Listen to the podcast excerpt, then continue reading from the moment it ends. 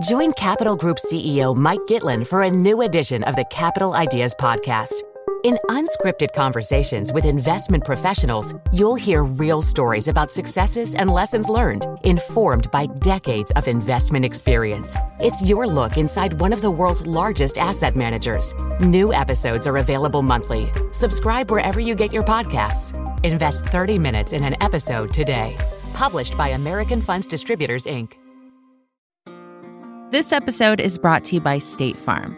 If you're a small business owner, you know that it isn't just your business, it's your life. And whatever your business might be, you want someone who understands. That's why you might want to check out State Farm Small Business Insurance. Why? Because State Farm agents are small business owners too, living and working in your community. That means they know what it takes to help you personalize your policies for your small business needs. Like a good neighbor, State Farm is there. Talk to your local agent today. Hi, I'm Kara Swisher, editor at large of Recode. You may know me as someone who hoped to visit Everest Base Camp until they told me I couldn't drive there, but in my spare time, I talk tech, and you're listening to Recode Decode from the Vox Media Podcast Network. Today in the red chair is Jason Fried, the founder and CEO of Basecamp. The company's products include the project management app Basecamp, which is super popular, an online chat service for uh, coworkers, one of the first out, and the chat service is called Campfire. He's also the co author of several books. Most recently, It Doesn't Have to Be Crazy at Work. Jason, welcome to Recode Decode. Thanks for having me on. Just so you know, you're known to be a very funny guy, so you better, oh, keep, you better keep up with me here. So let's talk a little bit about Basecamp and how you got to do Basecamp, because Basecamp was one of the first there's been a lot of these and there's all kinds of different things, but you guys were one of the first to think about different workflow way before Slack, way before anybody else. Yeah, um, way before, yeah, 2004. All of it. Yeah, I remember. Yeah, I remember yeah, when way back you debuted. When, 20 years um, almost. Talk a little bit about your background and how you got to Basecamp, because you did a bunch of other things before. Sure. That. Well, before Basecamp, I was freelancing doing website design. Right. And then we Which built a lot of early internet peoples were doing. That's so where don't be started, embarrassed. basically. Right? I'm the yeah, 96. It got, it was in college. The internet was starting to hit, so I Yeah. started doing that stuff Mm-hmm. and, and learned how to do that. And um, built a small business, but mostly just myself. And I kind of got bored working for myself, so I worked with a few other people, and we started getting really busy doing client work. And we needed a better way to manage the work because we were using email, phone calls, in-person meetings, and it was a mess. Mm-hmm. So we started to look around at project management tools, and they were all really complicated. Right. They were a mess, hard to use. Remember the physical books? What was that thing called? We ripped off pieces? and- Oh, gosh. remember those? I do. There's all, but at the time it was Microsoft Project was the big thing. It was Yeah. just like these were solving different problems than we had. I didn't even recognize these problems, and so we built our own tool to use internally. And our clients were saying like, "What is this thing you're using?" We said, "Well, it's just this thing we made. I don't know. It's just this thing." They're like, "Well, we have projects and we can't figure out how to make them work either. Can we use your thing?" We said, "No, it's not really a thing. It's just our thing." Enough people asked us about it that we decided to build it and turn it into a product. So we did that in 2004 and, Mm-hmm. Talk put about prices what, on it. With, with the concepts around what Basecamp? What, Basecamp, yeah. Yeah, so every team needs a series of tools to work together. They need a way to make announcements to one another, and they need a way to do real time conversation and also slow time, like asynchronous style conversation. You need to keep track of what needs to get done, who's responsible for doing it, when things are due, documents, notes, that kind of stuff. And today, a lot of companies piece together five or six or seven different apps to make this work. Basecamp is one single app that does all these things in one place. Mm-hmm. And so, um, while a lot of tech people love to piece shit together, uh, most Mm-hmm. Do. Mm-hmm. small businesses do not. They don't have time to shop for this stuff, so they want one place to go, and that's what Basecamp is. It's all these tools in one place that work together. All right. So you you started in 2004, which was well before a lot of them. There's been like a million since Now then. there have been, yeah, Yeah, yeah, What has changed in the way people work in that way of people willing to do it that way? Yeah, well, I mean, when we- Trello, I'm just trying to think. There's Slack. There's they're all different. different iterations. takes on it. Yeah, Right, yeah. Everyone's got a different take, which is Right. great. It's Um, the one that the Facebook guy did. oh, uh, Asana. Asana. Yeah, you've got all of these. There's, there's lot of I mean, literally, meditation probably a crap. hundred of them. Right. So I like the name Basecamp. I'm sorry. It was It's like, a simple one. I get right, it. Right, right, exactly. Don't we all come meditate together. at me at work. totally. Work is not meditative It's to not. most people. It's not. Um, well, you know, in 2004, the big challenge actually then was like, can I put my data online and even think it's safe? Like people were afraid to bank online back in 2004. Yes, so we were. had different challenges back then, but fundamentally it was like, you know, who, who owns the data? Where is the data? Can I get to it whenever I want? That kind of stuff. Those were the challenges back then. But what's changed is um, the the advent of real time communication in workplaces. So things like Slack and chat tools, which I think are terrible ideas in general. I want to hear why. Yeah, I'll tell you why. And we actually We'll used to we to used to build one. Um, we, we made one called Campfire, and it's still in Basecamp. But as a primary method of communication, real time communication is a bad idea in most workplaces, most of the time. Because people do other things like talk about Game of Thrones. That's okay. I'm okay with that actually. Occasionally, what I'm not okay with is being interrupted constantly. People cannot get their work done at work anymore because they're being constantly interrupted You by all these real time 100% tools, right. and it's busted. This is not progress. This is a regression. Okay. And so um, Basecamp is more focused on asynchronous communication, which is more like email style, slower, longer form, not one line at a time. But I'd say lately, one line at a time has become popular. I think it's going to turn around though. Okay. All right. So you've evolved the project management app to do basically the same things, which is to a, a format of doing project management together. Yeah, it's pro- so you know communication, scheduling, tasks, files, all that stuff in one place. It's kind of like if you think about, you know. You want to, a company needs a central source of truth, one place where they can go to know that everything that they need to know is there and it's the final version. And that's what Basecamp's really for. Yeah. So one of the things you did in creating this company, how many people do you have there now? 55. And we're where? We're intentionally small. Yeah. Uh, mostly Chicago. Actually, not mostly. We're mostly remote. We have 15 people in Chicago and then the rest in about 30 different cities around the world. You and WordPress. Um, Yeah, WordPress is 100%. But Yeah, we, that's we've always been remote since the fourth employee. Right. This is interesting. You use the word intentionally small. I just recently heard Oh, the word I hate big intentional. companies. Right. Yeah. I, intentional. I just interviewed Emily Weiss from Glossier last night, and she's like, "We're doing intentional growth," and I was like, Uh. "What?" And she goes, "It means staying small when I feel like it." Until, you know what I mean? Like, Yeah, sure. It was. I'm not going to grow just because they want me to grow. It was really interesting. Well, who's they? That's the problem. The VCs. That's the, problem. well, there's the problem right yeah, there. Right. You can't We're gonna get small. to VCs. I promise. Right, I'm going to give you an entire. off. You hold off on the VC rant because I am here and down tee it up for for you. me. I'm just not going to say anything and I'll just let you go on. but let's talk about your company. So you created this company, and what it's where the book came out of. Yeah, we've Right. done a few books. Right. Mm-hmm. Rework is our probably our most popular book. Uh, we launched that in 2010, so it's been a while. Then Remote, we did a book on remote working, and then It Doesn't Have to Be Crazy at Work. All so right. my co-founder and I, we write the books together. Right. So And every- talk about them. Yeah, every five years we write a book, basically. Um, and it's about our point of view on the industry, on work. It's basically, we think of it as I've always been inspired by chefs. So, chefs uh, write cookbooks and they share their recipes, basically. They're not afraid of somebody buying that book and then opening up a restaurant next to theirs and putting them out of business. A lot of businesses, though, however, are typically they hold things close to their chest. They think that everything's proprietary and important, and it's not. So we just share. So basically, our books are our recipes on how we do work and how we think about work and how we think about growing a company and marketing and not taking money and uh, and working remotely and working calmly and doing 40 hour weeks and eight hour days and thinking that's enough versus going crazy. So um, these are just our thoughts. And every five years, we have enough thoughts to put into a book. Okay, so talk about the, how they've shifted from one to the next from the first The books? one. Yeah. Yeah, so Rework, the first book was basically about um, This was what year? 2010. Mm-hmm. It was basically our point of view on building a small business. So that was more about building the business. Staying small, here's why we stay small, here's why we didn't take money, here's how we market, here's how we promote the products, here's how we promote ourselves, that sort of thing. Remote was all about um, how to work remotely. So how, people are like, "How do you do this?" So he- here's how we do it. Here's the you know the 80 different essays on how to work remotely, how to build teams, how to do marketing remotely, how to build culture remotely, how to hire remotely, how to work with people remotely when you can't see them, that kind of stuff.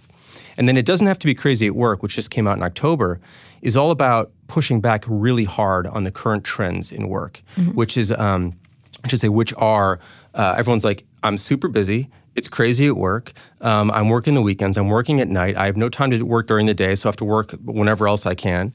My schedule is packed. My inbox is blowing up. Chat's blowing up. I'm paying attention to a million different things at once. Like I think that's all completely broken and completely unnecessary. So the book is all about why we want to push back hard against it's crazy at work and think that you should instead build a calm company, one that works steadily, carefully, thoughtfully. 40 hours is plenty of time. If you can't get done in 40 hours, cut stuff back, don't add more time. Have small teams of three or fewer people. Like all of our points of view on really keeping things calm, small, and and and frankly easy versus making it hard on ourselves. I think a lot of companies make things too hard on themselves. All right, well, let's unpack that then. Let's talk about some of the themes that you talked about in the book itself. Sure. The first thing I would start with is, is protecting your time and attention. So um, I give a talk at this TED talk a number of years ago called why you can't get work done at work anymore, mm-hmm. basically. And the whole premise was that we work all day, we're at work all day, but we're in meetings all day, and we're, we're, our time is scattered, right? Yeah. We have 15 minute blocks of time.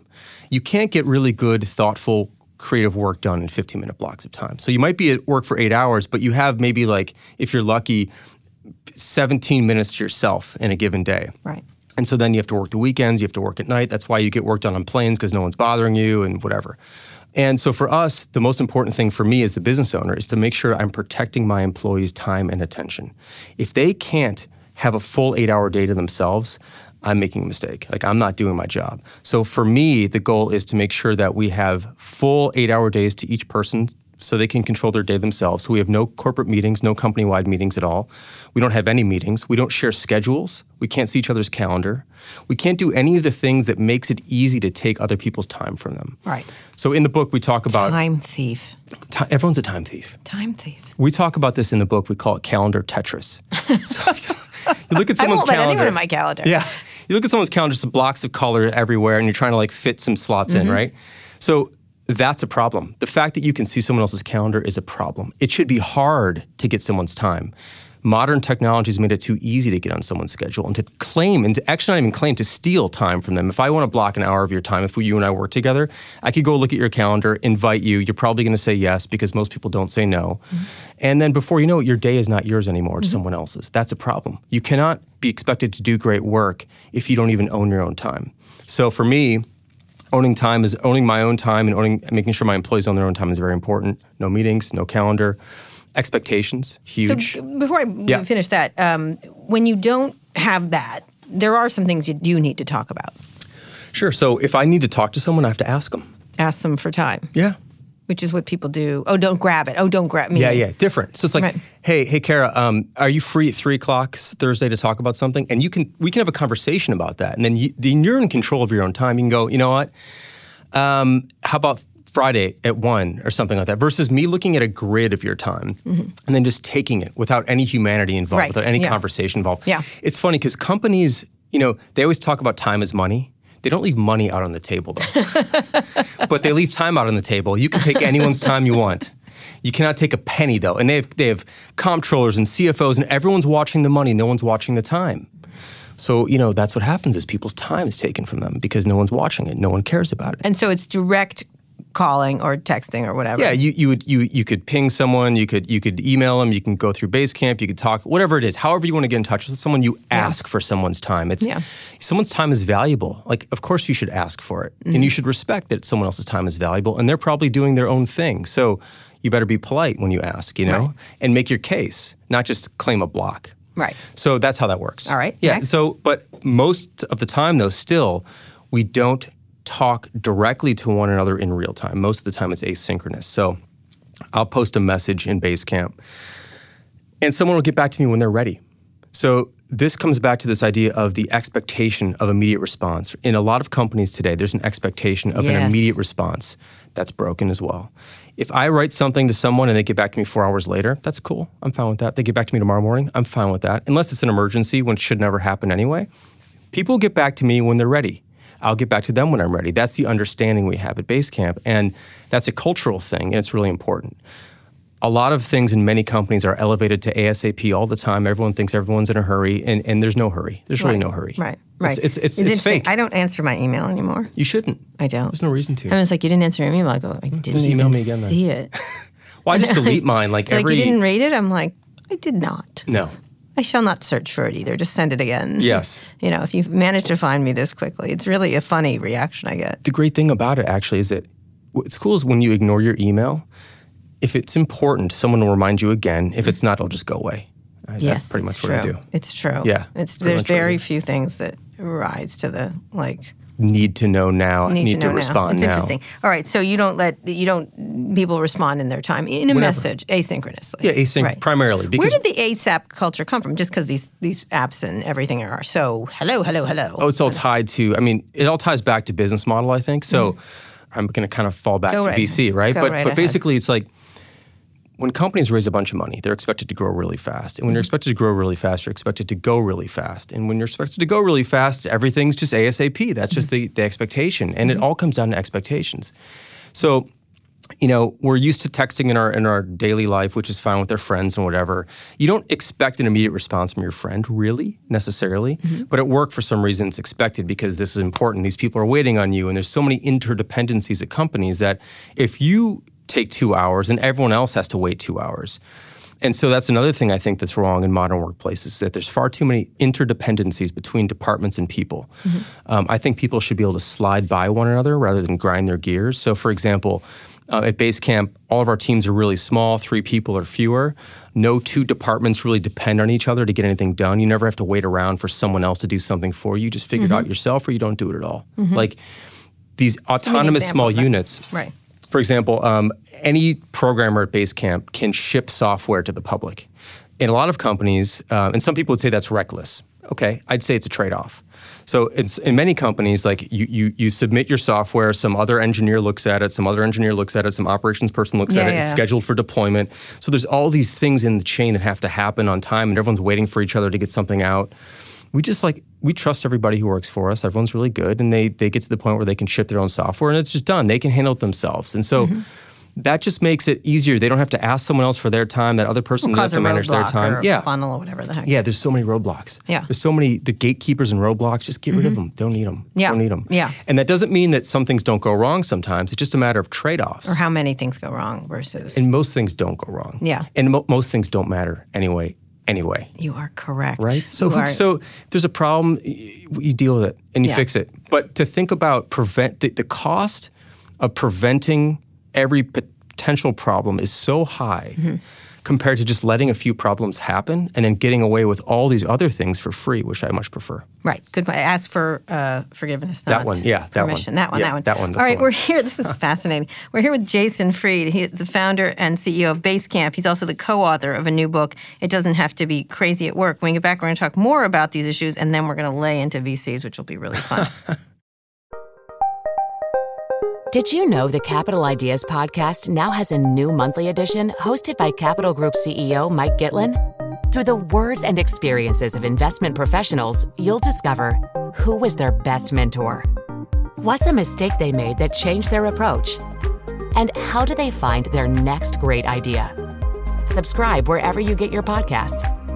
Published by American Funds Distributors, Inc.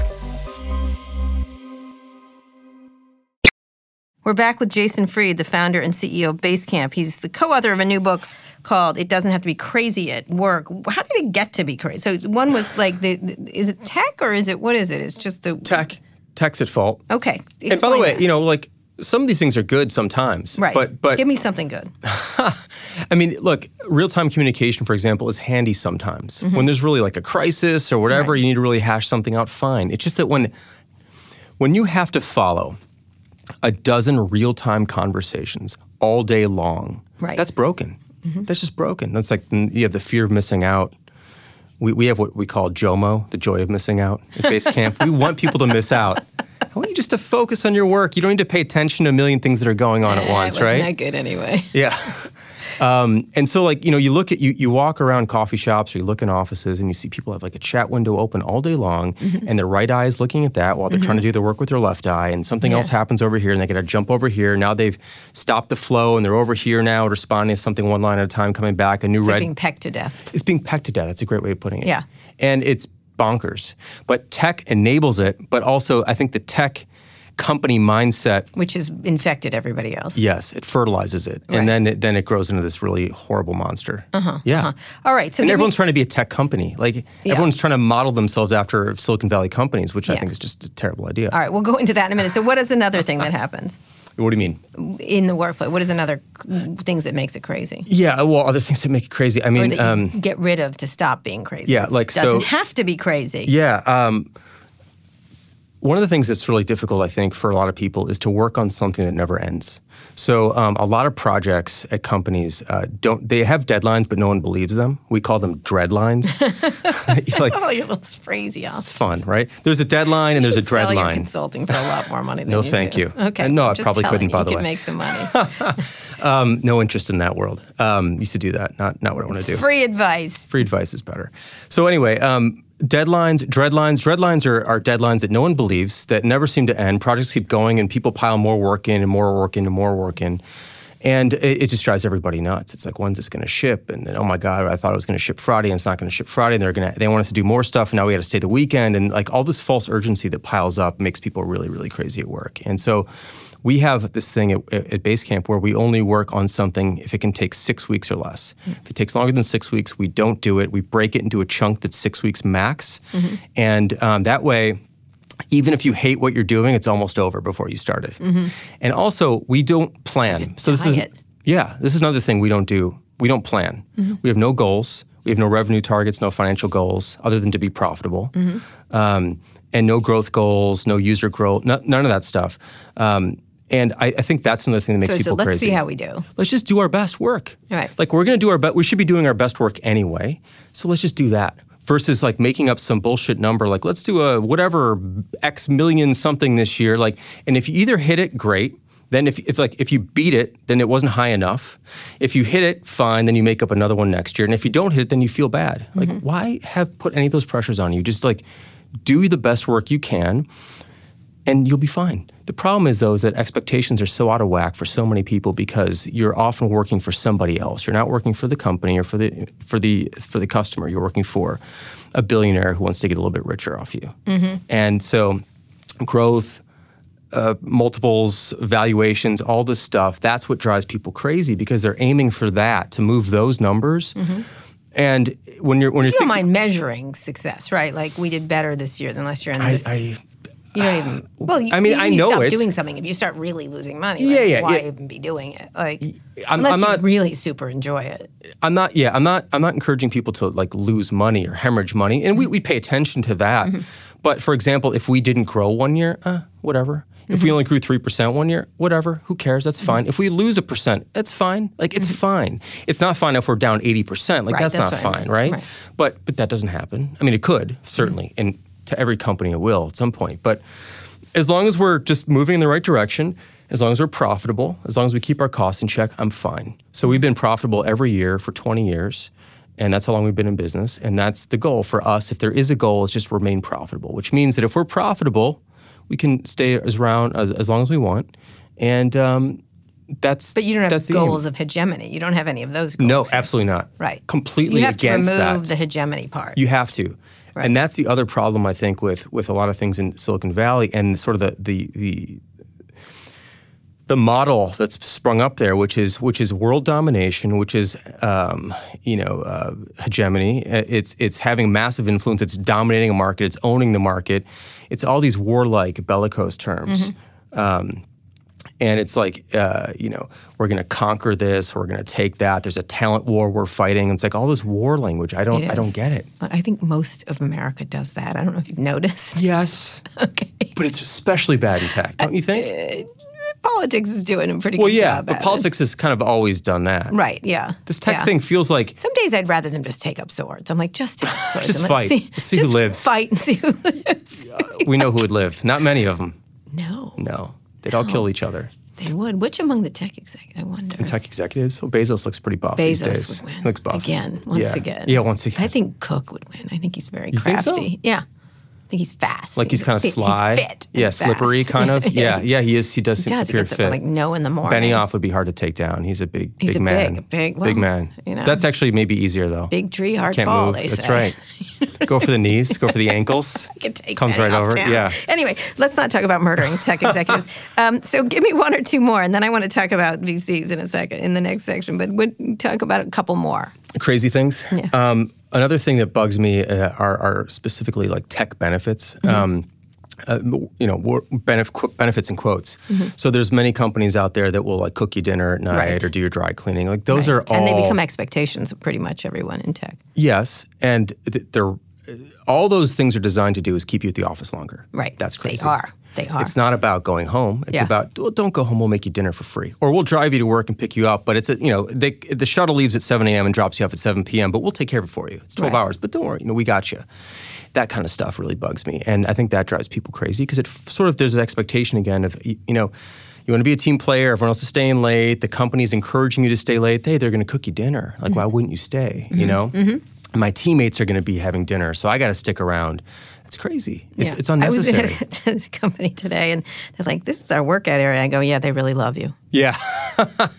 Right. And they're like, "Then you want to just keep us here?" I'm like, "Yeah, bingo. bingo. Thank you." That's it. They're said, magnets. Fine if you like working out. They're trap doors, all Yeah. these things. Right. And I mean, look, I'm Do you not even being serve a bit cynical. chocolate bar at Basecamp? Well, what we do is we provide things for people at home. So we we do a CSA share, you know, farmers market thing for everybody at home, so they can have fresh fruits and vegetables at home, not at Oh, work. Nice. We um, have like a you know massage benefit, but it's at home or it's it's at a massage Not place. in the office. Yeah, if you're like hovering over your or like hunched over your keys and you get a 15 minute chair massage and you have to go back to hunching over your keys, that's not That relaxation. Fair point. So you go home and you, Massage trap. yeah, it's a massage trap. Wow. It's fake. It's all this fake. Oh, I know it is. Of course it is. Yeah. It's ridiculous. So we do we do you know we do things like that.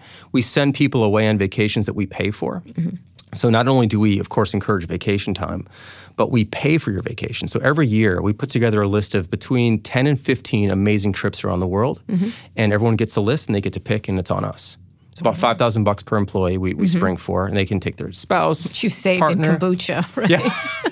it's a bargain, right? Kombucha's expensive. Yeah, it is. Kombu- especially on the tap. One, the ones home brewed by tiny, Tiny know, little tiny leprechauns or something. that they yeah, do at Google. Of course. Of course. Because that's especially good. It's a, it has to be. It's it has especially to good. be. So yeah, we, we you know we we provide things that we say get out of the office, go home, have a real life, see the world, see some stuff. We Mm-hmm. also will pay like for example, if you want to be a uh, ceramicist or potter or whatever, like we'll pay for those lessons for you. They have nothing to do with work, but we'll pay for that to help you develop yourself outside of work. It doesn't have to be you don't have to learn your trade. Like, Mm-hmm. Right. You can learn other things and we'll support you too. So that's our take on benefits um, versus the, the take, which is like stay at the office longer. Stay at the office longer. Yeah. Are there any benefits you like among these the tech companies? Well, I mean, uh, yeah, certainly. I think um, you know, fi- uh, Some of the some of the healthcare ones are great. healthcare is fantastic. I also think that like the tech world does take a lead is taking a lead now in things like maternity and paternity leave. Yes, because in the I mean, yeah. United States there's zero. It's Right. ridiculous. Yes, I, I was married to a Google executive, and I have to tell you the comparison between mine. My work was like, when are you getting back? Like, Yeah. didn't you just have a? I had a cesarean. They're like, "Eh, 15 minutes. Will that work for you? And I was like, well, I'm bleeding, but Yeah. all right. and still type. And Yeah. Google showed up literally with like a month of free food Yeah. at home, nurses in in and out the door, a basket of diapers. They all had Google on the ass, but it was fine. I Of course, they, were they branded diapers? Really? They were branded diapers. Were they really? They had something in there, yeah. they had like branded shit, you know. But it was fun. They were good. Yeah, let, let me tell fun. you, Yeah. it was fantastic swag, and there was Yeah. nothing wrong with it. And I don't care. if That's Kid wears a Google onesie. I don't care. Those benefits, I think, are. Um, It was astonishing. Those are. Those it was are great. caring. It was really actually well done. Yeah, and so I think I think that they're they're doing really well there, Mm-hmm. um, and some healthcare stuff, and certainly like there's some other things, but I think a lot of these things are subversive. Um, Haircuts. Yeah, it's just don't leave, don't leave. Hmm. Like this is like the the dream of the of, of utopia, where like everything you need is under one roof. Like, mm-hmm. well, no, everything you need is not it's a under one college roof. campus. It's that style. Well, it's a juvenilization of people, and I think that's Yes. what's happened in a lot of these companies, which is which led directly some of the other problems. Is it's a constant juvenile coddling of mostly men, and it's, it's it is eternal college campus. You don't have to pay for. In fact, you get paid. Yeah. but then you don't have time to spend the money you made, except on stupid shit. Yeah, like at the Thank at the you. company bookstore or something. Right. Yeah, I agree. I mean, planes. I'm thinking private planes. oh, those things. Yeah. Yeah. If you, yeah, sure. And then they go off the deep end on the other side when they start to slow down. They just they just disengage. Caught everything. They just disengage and then like go to Fiji on Right. for the weekend. Yeah, but that's that just doesn't last very long.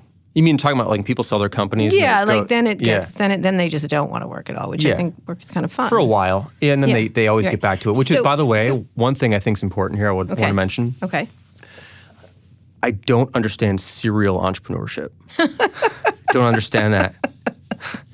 I'm proudly a non-serial entrepreneur. Okay. I, I've, I have, You have one I've good been idea, struck by lightning. And I'm stuck with sticking with Yeah, it. why would I not? Right, Like right. this idea that because I've I've known a lot of these these people who who've, who've built the great business, they've sold the thing, and they're miserable, and they they're looking for the good old days again, and they'll never get them back because Mm-hmm. Right. it's very hard to have One, one hit wonders. Yeah.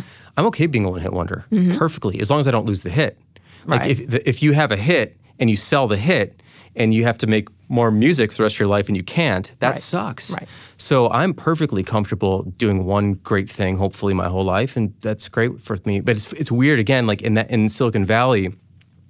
you're expected to come, you know, come in for a while, do something and, and sell it or whatever, and do something else and sell it and do something else and sell it. Yeah. I don't get that at It's all. always diminishing returns, but nicer offices. Uh, each time? Yes. Yeah. I was just in an office of someone of this Who's person. done that before? And I, the office was spectacular. Yeah. Just spectacular. And I was like, no, you're really not going to be successful. No, 'cause now not- you're screwed. You're fr- when I, that's always a sign for me. I'm like, mm-mm. Nice furniture. But out. I enjoyed being there. It was lovely. It's good for you. It was very soft. Everything was soft. Soft it was edges, cashmere. round. Oh, was- cashmere chairs and stuff, felt too? Mm. Cash. The whole place was cashmere. and it was very soft and spare and beautiful. Very Marie Kondo, and at the same Oh, time. yeah. Anyway, eh, okay, one more, and then I'm. I give them two years and they're done. No, that's it. doing anything, just sitting there. Right. That too. Sitting there. That too. That's what they were doing. Yeah. Probably. Yeah. And they Yeah. were like, want to have time to talk? I go, no, I have no time to talk. If you have no information for me, I must Nothing leave. to say. Yeah. Right. So last one, last Yeah. one. Crazy thing? Crazy. Oh gosh, I'm not sure what I've gone through essays now. of these, Yeah, right? we have like 88 of them. Right, wow. Um, I think one thing too is is this this um, following of the herd when it comes to work methods. A book comes out, or this company has done this one thing this one way, and so everybody just thinks like this is best practices. Like best practices are crazy. That you know this, they point to one example. They don't have any idea why the thing was actually successful, but they go, well, they do it this way, so we're going to do it this way. And there's this herd mentality, and people are focusing on the wrong things and paying so much attention to what they call best practices. And I think oftentimes they're really terrible practices. This idea that if you're a small business, let's say you're starting out and you've got five people, six people, that you're going to do what Apple does. No, Apple's got what twenty thousand people or whatever. It's like good for Apple. different world mm-hmm. entirely. And I think this also comes down to who you pay attention to in terms of advice. So. Advice has a shelf life. Hmm. And for example, I haven't started a business in 20 years. Don't ask me how to start one because I, I don't know. It wouldn't be fair of me to say how to start a business. I it's been too long. Right. I can tell you how to run one, I can tell you how to hire, I can tell you how to make products, I can tell you all that stuff. But there's this idolization of some of these these people who who started businesses a long time ago and they just want to like all, everyone new wants to be like those people. And I think that that's kind of crazy too. Drives Yeah. people insane. Yes. Um, also, I think this this um, this obsession with lack of sleep and how it's a badge of honor that like, hey, I only get six hours. I'll sleep when I'm dead. Like this is just stupid, flat out stupid. Literally, actually, Right. like diminishes your IQ and So I'm assuming bad news. Food hacking is not your favorite thing. Hacking anything is stupid. Intermittent fasting. Are you intermittent? I, I do. I There do is interesting time. I don't do intermittent fasting, but I do. Um, let's call it time restricted eating. How's Right. that? Yeah, Um, yeah. I don't believe in hacking anything. There's no Right. such thing as a hack. Yeah. Like it- it- that, that whole. That whole term is crazy to begin with. Um, everyone's looking for shortcuts. There's no shortcuts. There are no shortcuts. The thing is, is that like doing well, you don't have to go the long route anyway. Right. Like it, if you make things harder than yourself, uh, hard yourself, then you have to look for shortcuts. If you just do the simple thing and don't get carried away, everything's kind of shortcutty in right. that sense. If right. that makes any sense. That's a fair point. I don't. I don't mean to insult. Some of No, the no. food stuff is actually interesting. I do agree. The, the I part that. that. is, I do the it's the it's the never going to die. Well, it's the soylent shit. Like So- that. Come on. I one of the people there, I was like, they were talking about living longer. I'm like, look, let me give you a pro tip. You're going to die. You're gonna die, and you want to die. You can die healthy. That's better Yeah. than dying not healthy. Yeah, So I'm actually- for that. Totally. I saw. Um, I don't know if you watched the um, George Bush eulogy. Bush eulogizing his father. Yes. I thought he said something really interesting when Which he said was? like, he said, um, my dad. I think he said, my dad always said that you want to die young as late as possible. Oh, And I thought that was a, a great one. line, actually. Oh, that is a and that's kind of a nice, sweet way of thinking about it versus like, how did George Bush Jr. become not an idiot? It's like because he's not president anymore. I guess I don't know. It's just like you kind of look back fondly on, on Didn't we people. just like him or I think know. he's an idiot? Anyway, it's all uh, when we get back, we're talking with having a great time talking to Jason Fried, the founder and CEO of the company Basecamp. He's also the co-author of the new book, It Doesn't Have to Be Crazy at Work. When we get back, we're going to talk about VCs. Support for this show comes from Sylvan Learning. As a parent, you want your child to have every opportunity, but giving them the tools they need to tackle every challenge, that takes a team. Now more than ever, educational support tailored exactly to what your child needs can make all the difference. That's why parents have trusted Sylvan Learning for 45 years as the ultimate teammate in their child's educational journey, instilling in them a love for learning and a passion for reaching the next level. And Sylvan's Insight Assessment can identify gaps in learning and areas that could be of concern for your child. It's a 360 degree view into your child's learning that you can't find anywhere else and helps ensure that your child didn't miss something in school that might put them at a disadvantage in the future. And right now, it's the best price of the year at $29. Go to sylvan29.com to learn more and get your child's assessment for only $29. That's S Y L V A N 29.com. Hey, it's Tom Warren, senior editor at The Verge here. Microsoft is in an era defining moment. It's betting on AI as the future of work, its Xbox business is going through transformational changes, and the Mac versus PC war is about to be back on. So, I'm launching a newsletter called Notepad. It'll be your inside guide to all those changes and beyond. From details on the next Xbox to that one time every Microsoft employee named Michael appeared on a mysterious email list. Whatever is happening at Microsoft, you'll be able to read about it first in Notepad every Thursday. Go subscribe now at theverge.com forward slash notepad. I'm here with Jason Fried, the founder and CEO of Basecamp. He's the co-author of a new book called "It Doesn't Have to Be Crazy at Work." Some workplaces are crazy, and they have to be crazy. They just they, they celebrate crazy in a lot They, of ce- ways. they don't have to be, but they celebrate so it. So where does this come from? And the answer definitely should be VCs. We talk about talk about your VC. Big part of it. All right, Here's the problem I have with VCs, All right. um, specifically around one. Period. just one problem. No, no I'm one saying VC. one. And then let's oh, get to one, one up up to One. thirty. We'll Number go through one. thirty. Right. So one of them is. The shoes. Go ahead now. the shoes. the problem I have is, is that a lot of people take money too early. That's Mm-hmm. the main thing.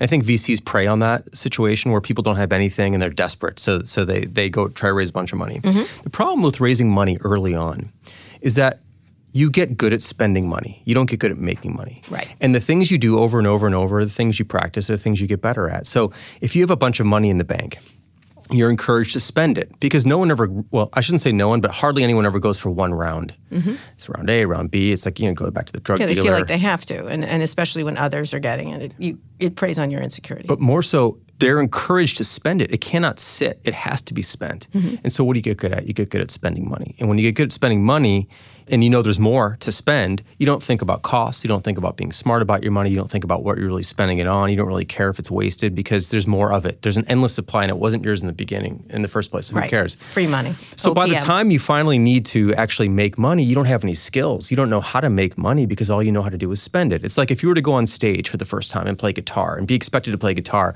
everybody in the world would, would go, "You're not good. You're not going to be good at playing guitar." Everyone would know the first time you're going to suck. So these people start these businesses, they raise a bunch of money, they they they lose money for years and years and years. And then some at some point they're expected maybe to make money. And we expect it by that time, since they've been in business for nine years, they'll be good at it. No, they won't because they haven't practiced, just like that guitarist for the first time. And so I think that VCs and raising a bunch of money and, and raising way more than you need, it ends up stunting people's actual uh, growth as businesses. It destroys businesses. Yeah. Rich kids that have been overfed. It's like, look, you know, you plant a seed, it needs some water, but if you just pour a whole fucking bucket of water on it, it's going to kill it. Like you, you can't. Like that's too much money, too fast, How too early. people resist that though? Because there is like right now, for example, SoftBank is like throwing like well, maybe not so much given it's Yeah, coming from right. Saudis. They're throwing a lot of money, and I know I've talked to a lot of these startups, and when they have a great business and it's going well, and Yeah. they, they they seem to be building it to some profitability. A lot more startups lately, I've noticed, are much more interested in making money. Like all the entrepreneurs I talk to Yeah. versus anything else. It's a really interesting shift. yeah. Um, Why do you think that's happened?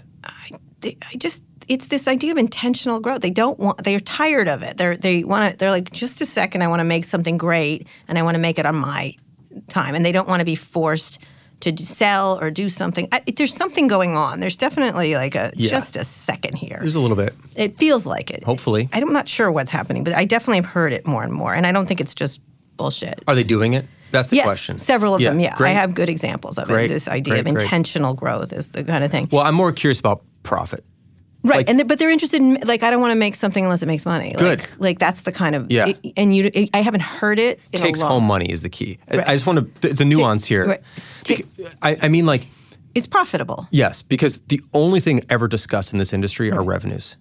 Right? No, they're talking about Yeah, profitable. great. Profitable, Great. and not Good just cash flow. Pro- Yeah, pro- real- real real profitable. profit, real Yes. profitable. Right, exactly.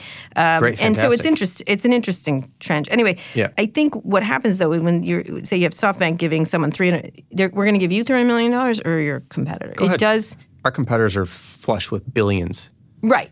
But I'm just Don't saying care. that's. I think, it, but it does play into human nature. Like, come on, it doesn't. It's hard to resist something like that. It's harder. It Depends. I mean, yeah, it is harder. It is harder. Right. But so what? I mean, like that's make or break for your business. I Mm-hmm. mean, if you take that money, you're not going to run the business you wish to run if you wanted to grow intentionally. Let's say. Right. All of a sudden, you're building a business. You're you're a division of SoftBank, and they're going to run your show. Right. That's basically they they want their return, and that's Right. so. I think if you don't think about the implications of taking that kind of money, you're you're foolish. Right. Now you might decide that it's worth the implication. It's worth it, and you Right. want to do that because you want to feed the ego. Usually, it's usually ego based. Right. Um, you want to grow big. You want to have power. I totally get all that. That is a human thing for sure in, in all realms. But I've just never been interested in that. I, I think that um, venture capital money kills more businesses than it helps. Mm-hmm. Lots of businesses could be great 10 million, 20 million dollar businesses, but they're not allowed to be. You got to be 200 million or 500 million or a billion. Mm-hmm. Right. And when you're 100, they want you to get to a billion. Yes, and and and you can't stop because like you've already signed the deal, and like it's just, or or like they'll they'll forget about whatever it is. Like you got to go huge, and so few companies are huge. There's like just look at the math, look do the numbers. There's basically no huge companies. If you really look at all the companies, they're outliers, extreme outliers.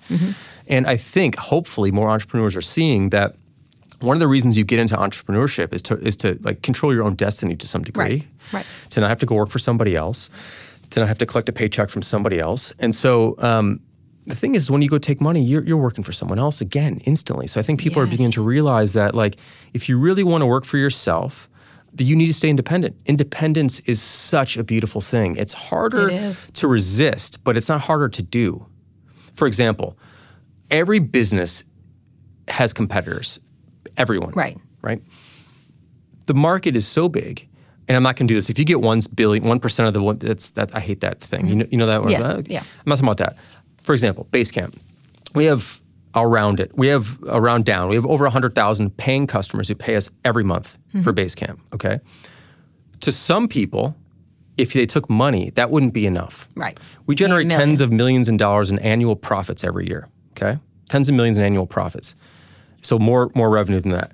But for many, that wouldn't be enough. If we would have taken three hundred million dollars, like that's you don't make profits. to Pour all that back into the business and grow as fast as you can. But the way I look at it is like we have the kind of business that we want to run.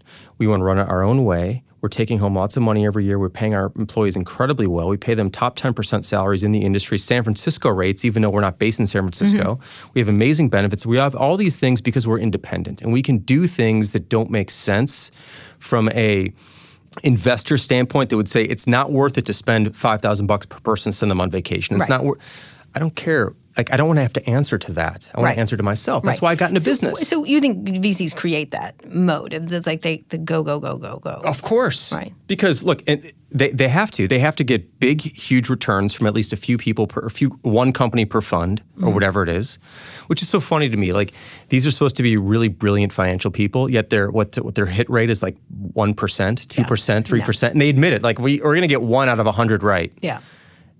And you're like, you know, you're begging to work with these people. I couldn't agree more. I, was just like, government employees get it right long. Yeah. You know what I mean? It was Yeah. really interesting because there is this.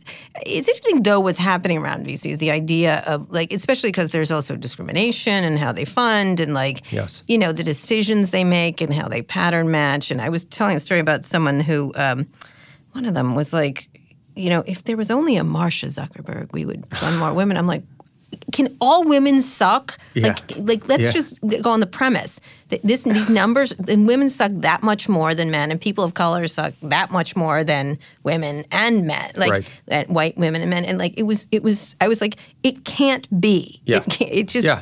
something's wrong with your decision making that you don't even maybe you don't even realize you're doing it willfully or not willfully People tend to pattern match Yeah, and, and they pattern match, but they also they they invest in who they know, and Right, I- that just that's kind of how it is. It's unfortunate, I and get it. luckily there's like a new. but what's world. another system what's the other system then Well, just making something that makes money Well, yeah. First of all, just like Right. like every other business on the whole Right, fucking right, planet. The guy down Like, the guy, the guy down The there in the grocery falafel store. Yeah, the yeah. falafel guy. Right. He doesn't. He doesn't like. He, he if you were if you. He's not going up to his friends and going, I'm going to sell a fucking million falafel. I'm going to lose a buck on each one, but I'm going to sell a million of them and become huge. And that's not how it works. He's like, Right. I've got bills to pay. I've got to support my family and my kids. I've got to make more money than I spend. Basic fundamental economics. Like every business on the street, every business in the world, mm-hmm. except for a handful of outliers in the t- primarily in the tech world. There's some biotechs as, as well. There's other businesses that are high flying, risk taking businesses. Here's the thing that blows my mind about Silicon Valley. Silicon Valley has taken the highest margin product you could ever have, which is software, Mm-hmm. and turn it into low the lowest margin, negative margin business model Mm-hmm. ever. Like you're taking the most profitable thing ever. Doesn't cost anything else every the next one. and, and you're losing money. These companies are losing billions of dollars. What the fuck is going on? Well, how I is that possible? Actually, Wall Street lets them. I mean, I had an Yes. interesting discussion today about someone was talking about Amazon, and, you know, which everyone is the beloved company right now, obviously. Yeah. Not for long. AWS. Yeah. Well, that's what they were. They were like very smart at first. Smart analysis I've heard. Like, and I was like. "Oh, I hadn't thought of that. They're absolutely like AWS will be commoditized, and then they're going to have to pay for the delivery service, and then they're they can't keep it like. And no matter what you do, food is a zero like a is a is a low low margin business, and so what are they going to do to make money? They're going to have to charge higher prices. well, as long as Wall Street enables that's right. that. That's Yes. right. So it doesn't matter if Wall Street enables it. And one of the things that uh, I was like, yeah, you're absolutely right. That's exactly where it's going. Ex- until, but one of the things that was interesting with Amazon is for years, Wall Street let them do it forever until they got to AWS, which was a good business. Now it's a great business, yeah, right? but- independently. right, but maybe not. Like going if you if you pause it forward, you know what I mean? Like so they were saying there was going to be a lot more competitors. There is, but there's that kind of yes, I agree with that. Except that that scale requires a huge company. So there's basically there's Google, Right, there's Microsoft, that's what and they Amazon. were saying. They were saying there's going to be there's going to be three of 'em. there's going to be price competition that's going to make it harder and harder to make as quite as much money unless they all like There is. Well, they'll probably. It, it was yeah. just interesting, and because I do remember there used to be. Do you remember there was like a zillion storage companies? Yeah, oh, for sure. And then there were and hosting company, website and hosting, co- companies. and everyone yeah. said they would be for this is something everybody needs, and then it was Yeah. like not at all. Like it was. I'm, I, first time I was like, ah, that's an interesting analysis. Like, what if that business went away? I- We'd be back to I mean, AWS and, and Azure and Google Web Service, whatever Mm-hmm. they're called. I think I might be getting the names wrong. But anyway, um, they're a different tier. Mm-hmm. But there there will be other cloud, and there are other cloud service providers where you don't need that level of capacity. Like if Mm-hmm. Right. you're not the United States government, you don't need to like spin up a thousand machines in a second, right? Right. Um, so, so there's some businesses that will be able to exist at, a- at a lower tier, which will provide more competitive anal- or competitive prices, perhaps. But although AWS's prices are quite good, they're amazing Yes. prices. But just the services and and and the slice of the of the of the of the customer service, because like their customer service is terrible. A lot of these big companies, they don't know how to provide customer service Mm-hmm. Right. on the technology side Right. at all. So like you'll need someone else will, ca- will, will cater to that. And you'll have different like, you know, little little small niches pop up, but the thing is with, with web hosting and storage, that was a real true commodity. Mm-hmm. What AWS has and, and Microsoft and, and, and Google have, they actually have technology that's not a commodity yet. It's like, Right, they were pausing out a long time. It was Yeah, just yeah, an way, way interesting. the I was like interested that someone would actually go against the grain, like against Sure. the normal. I love that. I which mean, was great. fantastic. So, so how do you build better companies? How, do you think Yeah. there'll be a shift that people will, or have the Google, Google which pioneered the free crap? Yes. um, they were like the king of free crap. Yeah. Um, well, because they oh. they made money on advertising. although you know, Amazon actually you pay for food there. I think I'm pretty sure. Amazon? they don't give free food. Neither does Microsoft. Right. You pay I- I- for. good. I was at You Microsoft. should. I was like, I have to pay for this. to What do you- pay for this taco. And What? Apple, you have to pay for. Yeah. which is interesting. Yeah. Like I'm trying to think of like they don't give out free food. No. they absolutely. It's, It's beautiful. 99 cents though. It's per, per, It's per cheap, but it's yeah. it's still pretty cheap. Yeah. It's still paid for. It was it's a different should- and it should be. It and there's not be. a lot of free stuff around that company, which is interesting. But talk about what how does it change? How do you stop being how do you stop the infection of Silicon Valley values and keeping some of the well, good it's killing ones? itself. L- Like any virus, it Right. kills itself. It kills the host. and the host is the economy, and the host is like people's people's trust, and it's killing itself. So I'm just let it kill itself. It's happening before our eyes. Uh-huh. Right. Um, I think what's Well, interesting some is of it isn't due to the culture; it's due to like some products that aren't working. well, there's that too. Right. Yes, but trust specifically is being eroded very rapidly. It is, Um, and the fact that these businesses are manipulative, that they they build addictive products, and they have extreme amounts of centralized power, like that combination of power, manipulation, and addiction, dangerous. And people are beginning to realize that. Mm-hmm. Yes, so, 100%. and actually, what's kind of interesting is if you think about the cigarette business way back when, Like addiction, power, and sorry, centralized control. Centralized control, yeah. I think, yeah, I think, uh, well, manipulation, I don't know, I just made them up, but manipulation, Right. power, uh, addiction, uh, centralized, uh, strong centralized control. Anyway, um, think about the, the cigarette industry, um, which, is, of course, is, is a shadow of itself, Mm-hmm. um, at least in the United States. What people got pissed off about was that Philip Morris knew cigarettes were dangerous, but they didn't tell anybody. They, with, they knew the Mm-hmm. Yes, science they and they withheld it, right? That's what people were really pissed about. It wasn't that people chose to smoke and that these cigarettes were addictive. It's that someone knew they were addictive and didn't tell you. And I- then they used culture to get you to smoke and and Advertising. advertising. Yeah. right. But I think it was the secret that they knew that really pissed people off. And I think what's very interesting is if you look at social media right now, let's take Apple, for example, which is not social media, but the phone, right? Actually, both iOS and Android have a screen time style Yes. component.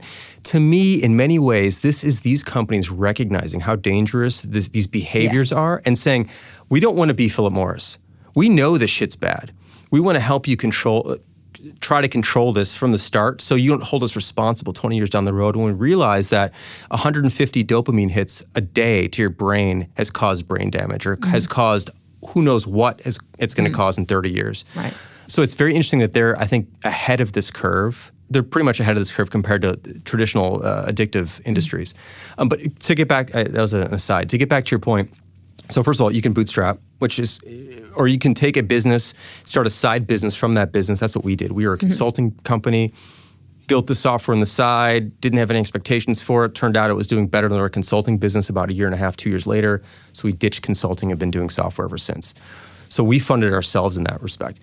But there's a new wave of, of um, I wouldn't call it VCs because they're not venture capitalists so much, but they are people who can provide bootstrap funding, let's call it. You've got indie.vc, you've got uh, Tiny Seed, you've got Earnest Capital, there's a number of them. Um, and they are coming out and coming around to give people like 150 grand for six months or for a year, basically saying, you're running a side business right now. If we could give you a full year's salary, essentially, to dedicate yourself for a year, um, let's see what you can do with that. And then taking a small piece of the company, very like uh, a few percent, and that to me is interesting. That's not the million billion Right. valuation thing. That's like, can you turn a bootstrap company into something? We'll take as, as a as a funder, we would take. Div- I'm not saying we, but like one of these mm-hmm. people funding mm-hmm. would take dividends. So there'd mm-hmm. be an LLC, for example, and we'll take dividends. So if you have 150,000 bucks left over at the end of the year, and we own five percent, we get five percent of that as a dividend. Right. We're going to make our money back on dividends, not on the big, huge, massive hits. Maybe there's going to be one or two that turns out to be a big thing, but for the most part, we want to help you grow your company, maintain control of your company, and we'll take dividends as a, as a form of repayment, which is in fact, so. Um, Jeff Bezos, we have no investors. Jeff Bezos did buy a piece of our company in mm-hmm. 2006. That's right. He bought it from me and David. Mm-hmm. So none of his money ever went into our business. It went to mm-hmm. me and David to put Right. money in the bank. We're an LLC. So people always ask us, like, how does Jeff get his money back? You guys have said you're never going to sell your business. You don't want to acquire anyone. You don't want to be acquired. You don't want to go IPO. Like, how's he going to get out? Well, he's getting out every year because he's we're, we're very profitable and, he And you gets a slice of that money every Right. year. Right. Um, a nice slice of money Right. every year. And he's been in uh, eight, 12 years now Why did he go into it? to invest in us. Yeah, Or, he just um, liked it. I, it's just like him. I can see him. he just liked what we were doing. We are Yeah. doing something very different back then, and um, Oh, I could see him. and he was into it. I Um, could see him back then doing that too. yeah. Yeah. He, I don't know if he does that much anymore. He probably only makes big, huge bets now. But no, I don't think that's cool. I haven't talked to him in a few years. Yeah. But, so he makes money on the dividends, and that's a wonderful method of actually making money off of investing in companies. Is, is making it slowly, just like the company makes it slowly, Mm-hmm. and being invested along with the company. When they make money, you make money. Right. You get a, a piece. Yeah, and a- that, that that's fair. So I like that model, and there's there's a number of them pro- Yeah. uh, bubbling up right now. We're actually going to be supporting some of them. So we're going to put a little bit of money into so a few that they different become. LLCs and then they're distributed money, Yes. just distributed profits. Yeah, yeah. Depending. And then some of it you put back in the business, presumably. It's up to you. I mean, it's all LLC, all the No, profits but- taxed at a personal right, level. So if right. you want to throw some back in, Right. of course you can do that. Right, but you're operating, you're covering your costs, so it doesn't really matter. Right, exactly. Right, right, right. Which is which is antithetical to Silicon Valley, which is drive it back in and keep going. But that's the other thing I don't understand, which is this idea that you just keep pouring it in as if it might be there, as Right. if it's going to be there later. Like I am not a fan of deferred living, Mm-hmm. um, and that's what that is. Basically, let's throw it all in, and you know, one day we'll be huge and we'll sell it and we'll get rich. But like, what if you don't? Most mostly you will not. Right. So why not take a piece as you go every year? Right. Take a piece out because go. people think it's like gambling. They think they're going to miss the big hit if they Right. like. I didn't. I didn't get Google at this price. This is so it's so gambling. You know how it goes. Totally. Let me finish on the, one of the things you did. Sure. th- Finish up on the last thing that you talked about when you were talking about this idea of cycle of ad- addiction, one person in charge, you know, a centralized thing. Yeah. And uh, the third one was I'm sorry, addiction. Let's see, manipulation, Manipulation. addiction, and control. Where does that go? Because I, I agree with you. It's fa- what's really fascinating with Lives Company. And I'll use Facebook as an example. Is there's centralized control, mm-hmm. Mark. Yep. There's addiction that Clearly. they know about, Clearly. and they've done it, and they have all these people getting to push that red button, and it's a manipulation. You know, it's you're being manipulated almost constantly, Yeah. and they're not acknowledging that either. And in fact. When you point it out or they have problems, they always move into the we mode. Well, together we'll solve it. And like together we didn't make the billions. Right, exactly. Together I can't fire you. Together we. This Yeah. is not a together thing. And what's re- that's what's really that to me is the most irritating we-ness of it. And They I'm deflect. like, "Wh- where's the we? What you mean we? Like It's- kind of thing. Uh, it's it's it's really weird. It's really weird because I feel like these companies, not all of them, but let's take Facebook. I mean, they're easy to beat on right now. Um, um, Deserved. deserve absolutely deserved. They're very they're not equipped right? to Do you know handle they're very this. victimy right now? Oh my god. Very what to you? Victimy. Like oh, oh, of course. really. which is ridiculous. I, I literally was like, you've never been unsafe a day in your right. privileged. Right. Clearly. ridiculous life. Like, Clearly. it's so funny though. Victimy like crazy. That well, that's kind of the defensive posture. When you're being picked on, you go there. right. Even if you're a bully, Right. which they are, Right. then you go there. Right. And you, you look for sympathy. That's just a natural. This is human behavior. and it comes from the top. It 100% Of course, comes from the top. Everything does there, Right. of course. But I think that they're not really equipped to handle what they're in. Mm-hmm. Um, yeah, they're incompetent to the task. Yeah. Yeah, they.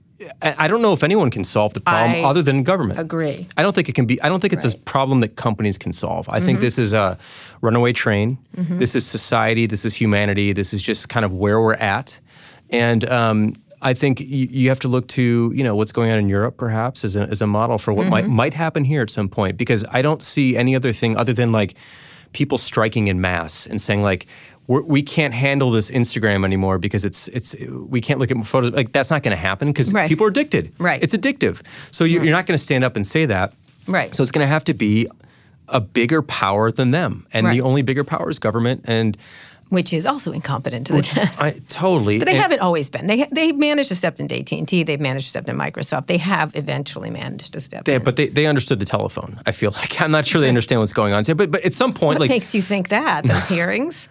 Right, all right, gosh. But Can you think that- help me with my Facebook, Mr. Zuckerberg? I was scared. I was like, what? What? That's what we're. That's leadership, though. I uh, literally almost reached the screen and was like, I'm going to have to. There's generational turnover, though. I mean, I it's going to yeah. happen. It's Yeah. going to happen, and at some Yeah, point, all right. people. You say I also so. Mm-hmm. do think there's going to be fatigue, and there already is fatigue, but that's not going to be enough to turn the tide. But there Mm-hmm. is enough of it now where you, like, for example, five years ago, everybody would give Facebook the benefit of the doubt. Mm-hmm. Maybe five, six, whatever. Like, Facebook's great. Facebook's great. Facebook. Now nobody gives them the benefit. So like, Yeah. things have turned, and they'll continue to turn, and. Um, some people will leave and some people will make, make some noise, but I think it's government in the end, Well, yeah. unfortunately. It's interesting though that now everyone gives Microsoft the benefit of the doubt, like because they like what he's done there. yeah.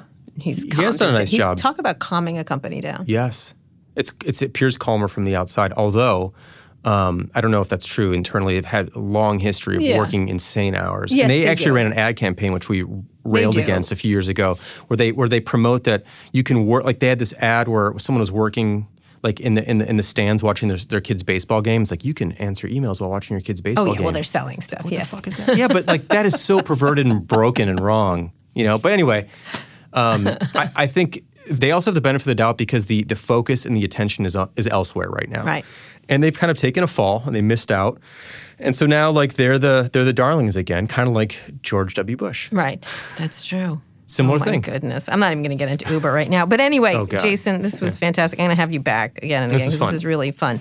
Thanks you all for listening. His book is called "It Doesn't Have to Be Crazy at Work," um, but he's I read. I remember reading Rework. It was a fantastic Thank book. you. It's a really good book, and Basecamp's a really great product. You're right. There's a million of them, and actually, We've been around. You've been around the block. Yeah, we're still around. You're oldie but goodie kind of Yeah, thing. yeah. Really oldie. 2014 years. Yeah, I mean, we have brand new versions every few Yes, I years. know that. But the thing is, is that like we want to keep the good old days rolling. Yeah. That's the thing. They like everyone good. likes to look at the and they go, ah, I wish we were smaller again. We're just going to keep it small then. Yeah, just keep good. It, keep it that way. Jason, I like it. It was great talking to you. A breath of fresh air. Thanks for coming on the show, and thanks to you all for listening. You can find more episodes of Recode Decode on Apple Podcasts, Spotify, Google Podcasts, or wherever you listen to podcasts. And please tell a friend about this show. You can follow me on Twitter at Kara Swisher, which is my addiction, Jason. I'm sorry, but I have a good I'm on time. Twitter, too. Do you know what? I have a good time. Twitter's fun. I enjoy it. I literally laugh. Like the the whole hamburger thing last night made Yeah. me laughing. I didn't watch cable television. Yeah. I was thrilled with the funny. I feel like you, with Twitter, you can kind of go in the room and then leave the room. Yes, exactly. And I'm just just leave. saying, where can people follow you online or wherever, wherever? Uh, the only place I'm on is Twitter as well. So at Jason Fried, F R I E D. All right. Um, that's it. I'm And then anything else. Baseline is and has Basecamp. Basecamp. Basecamp is you can find online.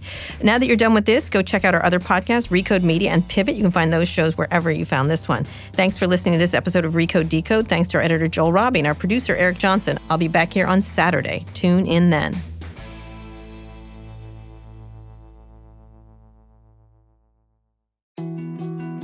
More to dos, less time, and an infinite number of tools to keep track of.